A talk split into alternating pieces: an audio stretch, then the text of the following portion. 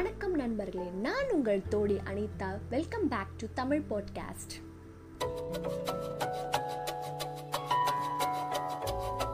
Rajendra Chola இறக்கிறதுக்கு முன்னாடியே அவரோட ஏழு ஆட்சிக்கு அப்புறம் ராசாதிராசன் முடிசூடி அவர் வந்து சோழ நாட்டுக்கு அரசராக ஆகிறாரு இவர் சோழ நாட்டு அரசராக இருக்கும் பொழுதும் அவங்க அப்பா இறந்த பிறகும் பல போர்கள்லாம் செஞ்சுருக்காங்க. அந்த போர்களை பற்றி தான் நம்ம இந்த எபிசோடில் பார்க்க போகிறோம் அந்த போர்களில் பல ட்விஸ்ட்லாம் ஏற்பட்டிருக்கு.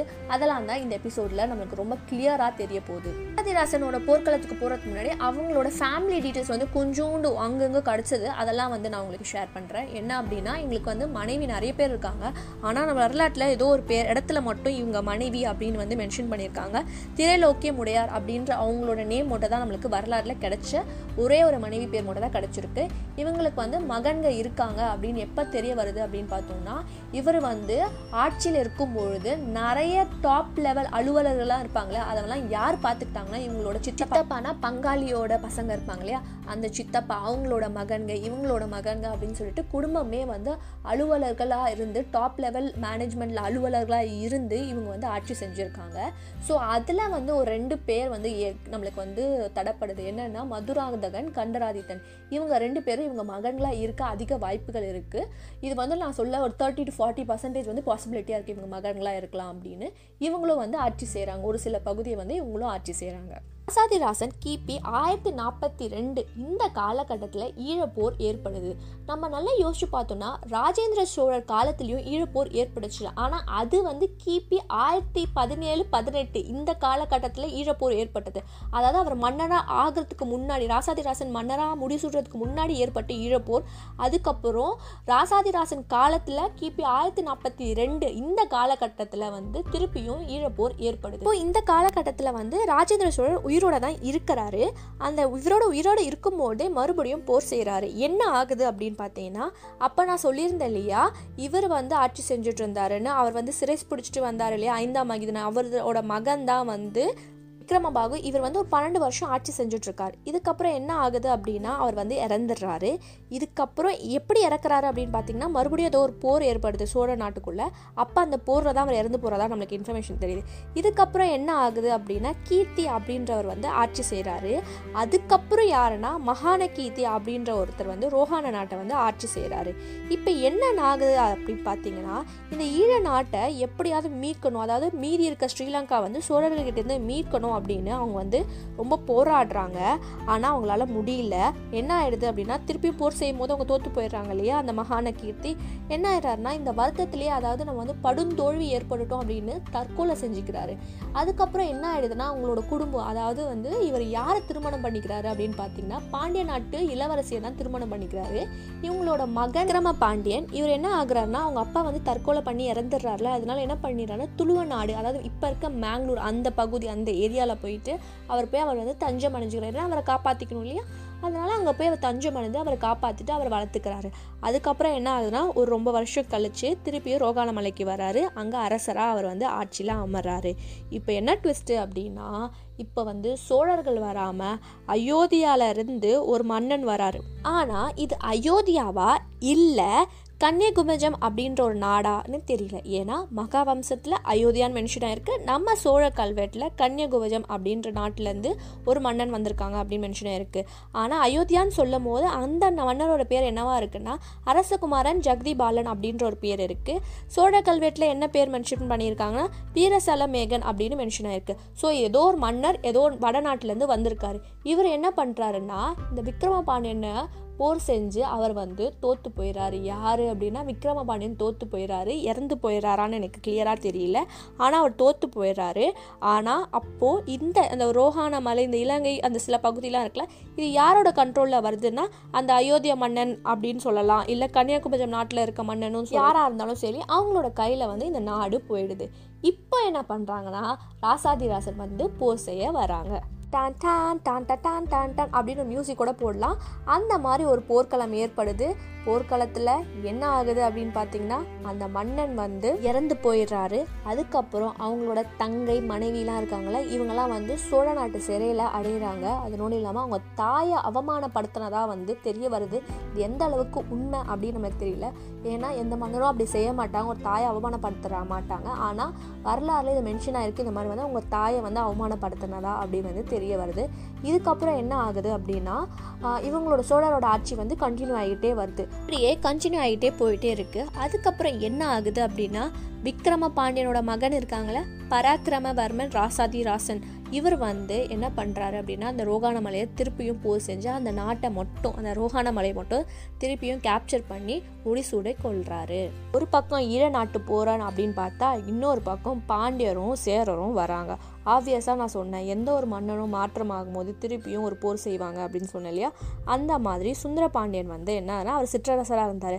அவருக்கு அவர் நாட்டை மீட்டணுன்ற ஆசை எல்லாருக்குமே இருக்கிற மாதிரி தானே அவரும் வந்து போர் செய்கிறாரு ஆனால் நம்ம ராசாதி ராசன் ரொம்ப ஸ்ட்ராங்கான மன்னன். அதனால் அந்த நாடு வந்து திருப்பியும் சோழரோட டைனாசிட்டிக்குள்ளே வந்துடுது பாண்டிய மன்னனே போர் பண்ணிட்டாரு. சேர மன்னன் சும்மாவா? இவங்க மோஸ்ட்டாக வந்து இந்த மலைப்பகுதியில் இருப்பாங்களே இந்த மலைப்பகுதியில் இருக்க ஒவ்வொரு குட்டி குட்டி சிற்றரசர்களுக்கெல்லாம் இவங்க எல்லாருமே வந்து தனித்தனியாக போர் செய்கிறாங்க போர் செய்யும் போது என்ன ஆகுது அப்படின்னா ஆப்வியஸாக நம்ம சோழ மன்னர் தான் வின் ஆகவும் செய்கிறார் ஒன்றா சேர்ந்து போர் பண்ணால் வெற்றி ஆகிருக்கலாம் என்ன ஆகுதுன்னா இந்த குட்டி குட்டி ஏரியா இருக்கும் இல்லையா? ராமமகுடம் எலிநாடு இந்த மாதிரி குட்டி குட்டி நாடுலாம் வந்து இதெல்லாம் சேர நாட்டுக்கு சேர்ந்த ஒரு இடம். இது எல்லாருமே தனித்தனியாக போர் செஞ்சு ஆப்வியஸாக பேட் லக் டு சேர நாடு.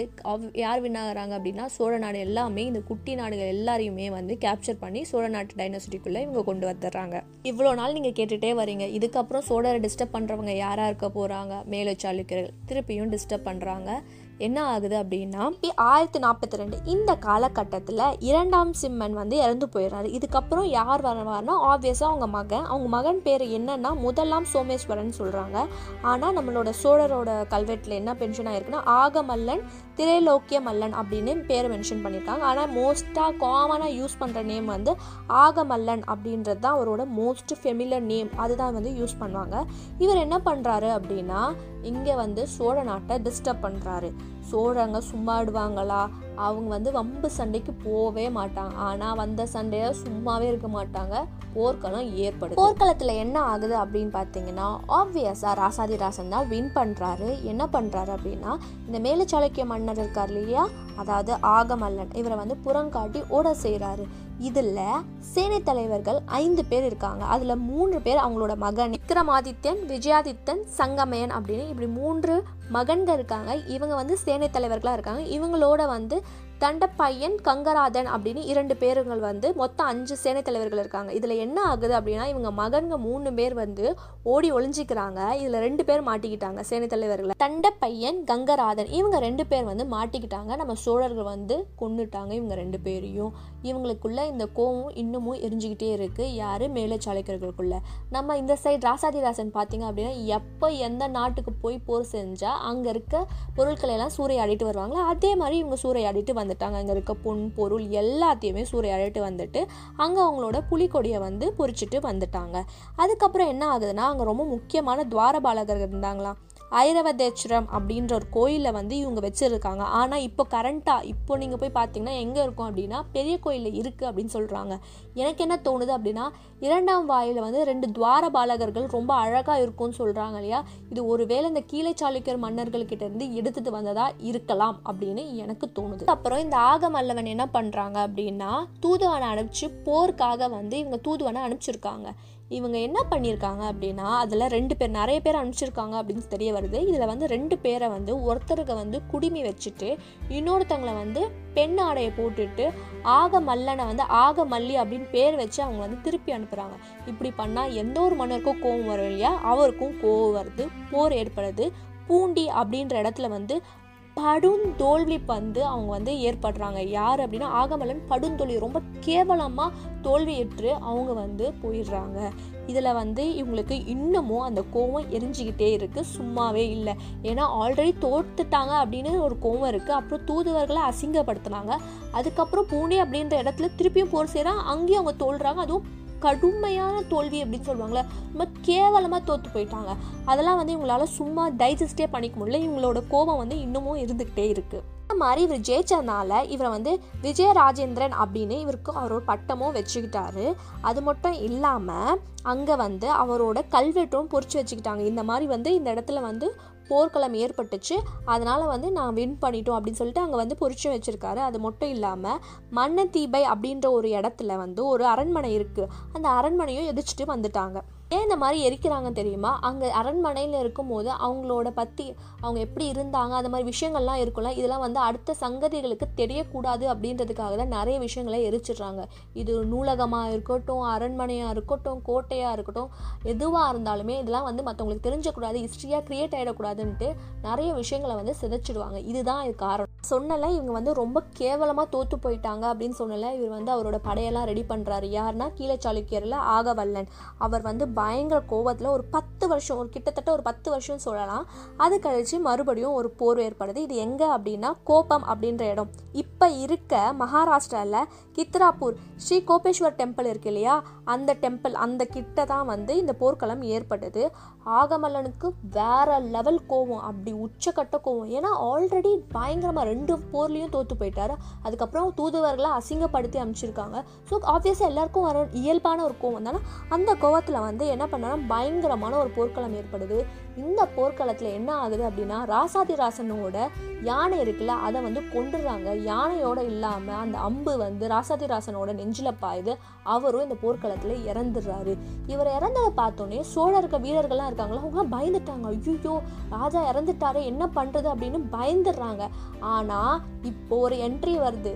பாகுபலியில் ஒரு மியூசிக் வரும்ல ஜேசா அந்த மியூசிக் போடலாம். அந்த மாதிரி யார் வராரு அப்படின்னா இவங்களோட சகோதரன் ராஜேந்திர சோழ தேவன் இவர் வந்து இந்த போர்க்களத்தை கண்டினியூ பண்ணுறாரு இந்த வீரர்கள்லாம் பயப்படாதீங்க. இனிமேல் நான் தான் இந்த சோழ நாட்டோட ராஜா அப்படின்னு சொல்லி அந்த போர்க்களத்திலேயே முடிசூட்டிக்கிட்டு அந்த போர்க்களத்தில் நடத்துகிறாரு இது வரைக்கும் யாருமே இப்படி ஒரு முடிசூட்டு விழா நடத்ததே இல்லை. இவர் தான் ஃபர்ஸ்ட் டைம் இந்த மாதிரி ஒரு விஷயத்த செஞ்சுருக்காங்க. இந்த போர்க்களத்தில் இவங்களுக்கு ஆல்ரெடி அவங்க அண்ணனை இழந்துட்டாங்க. ஒரு அரசரை இழந்துட்டாங்க. அந்த வீரர்களுக்கு பயங்கர கோவம் வருது. இந்த கோவத்தில் மொத்த மேலச்சாளுக்கியர்கள் மன்னர்களையும் வந்து அழிச்சிடுறாங்க. அங்கே போர்க்களத்தில் மறுபடியும் நம்ம சோழ நாடு ஜெயிக்குது அங்கே சோழ கொடியும் பறக்குது. அசாத்தியராசன் கோப்பத்து போரில் இறந்து போயிடுறாரு அந்த போர்க்காலத்திலேயே அவரோட சகோதரன் ராஜேந்திர சோழ தேவன் வந்து முடிசூட செய்கிறாரு இதுக்கப்புறம் சோழ நாட்டோட அரசர் இவராக இருக்கிறாரு. இவர் வந்து நல்லபடியாக ஆட்சியை செஞ்சுக்கிட்டே இருக்காரு. அப்படி செய்யும் போது மறுபடியும் நான் ஆல்ரெடி சொன்ன மாதிரி ஒரு அரசர்லேருந்து இன்னொரு அரசர் பண்ணும்போது ஒரு போர் ஏற்படும் அப்படின்னு சொன்னேன் இல்லையா? அதே மாதிரி ஈழத்தில் போர் ஏற்படுது. எதுக்காக அப்படின்னா ஆல்ரெடி நான் சொன்னேன் இல்லையா? விக்ரம பாண்டியனோட மகன் தான் ஆட்சி செஞ்சுட்டு இருக்காருன்னு இவர் வந்து போர் தொடுக்கிறாரு. அதாவது ஈழ நாட்டை வந்து கம்ப்ளீட்டாக அவரோட கண்ட்ரோல் கொண்டு வர முடியுமான்னு ஆனால் முடியல. ஆனால் அதில் வந்து ரோகான மலையும் கொள்ளிட மலையும் வந்து நம்மளோட கண்ட்ரோல் இல்லை. சோழ நாட்டோட கண்ட்ரோலில் இல்லை. அது வந்து அந்த மன்னர்கிட்டயே அதாவது விக்ரம பாண்டியனோட மகன்கிட்டயே வந்து அந்த நாடு போயிடுது. அவர் தான் அங்கே ஆட்சியும் செய்கிறாரு இதுக்கப்புறம் ராஜேந்திர சோழனுக்கு இன்னொரு மகனும் இருந்தாங்களே வீர ராஜேந்திரன் இவர் வந்து அதாவது நம்ம சொன்னல அரசவையில் இருந்த புலவர்களெல்லாம் இவர் தான் வந்து வளர்த்து விட்டார். இவருக்கு வந்து தமிழ் மேலே அவ்வளோ ஆர்வம் இருக்குது அப்படின்னு சொன்ன இல்லையா? இவரும் ஒரு சில இடத்த வந்து ஆட்சி செய்கிறார் லைக் காஞ்சி அந்த மாதிரி ஒரு சில இடத்தெல்லாம் வந்து ஆட்சி செஞ்சுட்டு இருந்தாங்க. இவங்க ரெண்டு பேரோட மறைவுக்கு அப்புறம் யார் அப்படின்னா ஈர ராஜேந்திரனும் ராஜேந்திர சோழதேவன். இவங்க ரெண்டு பேருமே இறந்த பிறகு அவங்களோட பிள்ளைங்கள்லாம் இருந்திருக்காங்க. அவங்களோட பிள்ளைங்க பேர் அங்கேருந்து கிடச்சிது. அது எந்த அளவுக்கு கரெக்டுன்னு தெரில நான் சொல்கிறேன் அது ராஜேந்திர சோழனோட மகன் பேர் வந்து ராசமகேந்திரன் இவர் வந்து காஞ்சி ஆட்சி செஞ்சதாக தெரியுது. இவருக்கு அப்புறம் யார் ஆட்சி செய்கிறாங்க அப்படின்னு நம்மளுக்கு தெரிய வருதுன்னா வீரராஜேந்திரன் சொன்னல அதாவது ராஜேந்திர சோழ தேவனோட தம்பி தம்பியோ இல்லை அண்ணனோ யாருன்னு தெரியல. இவங்களோட தம்பி மோஸ்ட்டாக தம்பியாக தான் இருப்பாங்க. இவங்களோட மகன் வந்து கங்கை கொண்டான். இவங்க தான் வந்து காஞ்சி ஆட்சி செய்கிறாங்க அது மட்டும் இல்லாமல் மதுரையை வந்து வீரராஜேந்திரனோட இன்னொரு மகன் இருக்காங்க ஆதி ராஜேந்திரன் இவர் வந்து மதுரை ஆட்சி செய்கிறாங்க அப்படியே ஆயிரத்தி நூற்றி அஞ்சு வரைக்கும் ஆட்சி நடந்துக்கிட்டே இருக்குது ஆனால் இதுக்கு நடுவில் ஒரு சம்பவம் நடக்குது. அதுதான் வந்து பிற்பட்ட சோழர்களோட ஆட்சி. எப்படி நடக்குது? எதனால் நடக்குது? அப்படின்றத நம்ம தெரிஞ்சுக்கணும் அப்படின்னா ரிவைன் எபிசோட் நடக்கும். இதுக்கப்புறம் ரிவைன் எபிசோட் நான் போடுவேன். ரிவைன் எபிசோடுக்கு அப்புறம் நம்ம அந்த பிற்பட்ட சோழர்கள் எப்படி வந்தாங்க? எதனால் நடந்துச்சு? என்ன மாதிரி விஷயம்னால பிற்பட்ட சோழர்கள் வந்தாங்க? இவங்களை ஏன் வந்து சில பேர் வந்து இவங்க வந்து தமிழ் சோழர்கள் இல்லை அப்படின்னு சொல்கிறாங்க இந்த மாதிரி விஷயங்கள்லாம் நம்ம அந்த எபிசோடில் தெரிஞ்சுக்கலாம். அதுக்கெலாம் நீங்கள் எல்லாருமே சோழ பயணத்தில் தொடரணும்.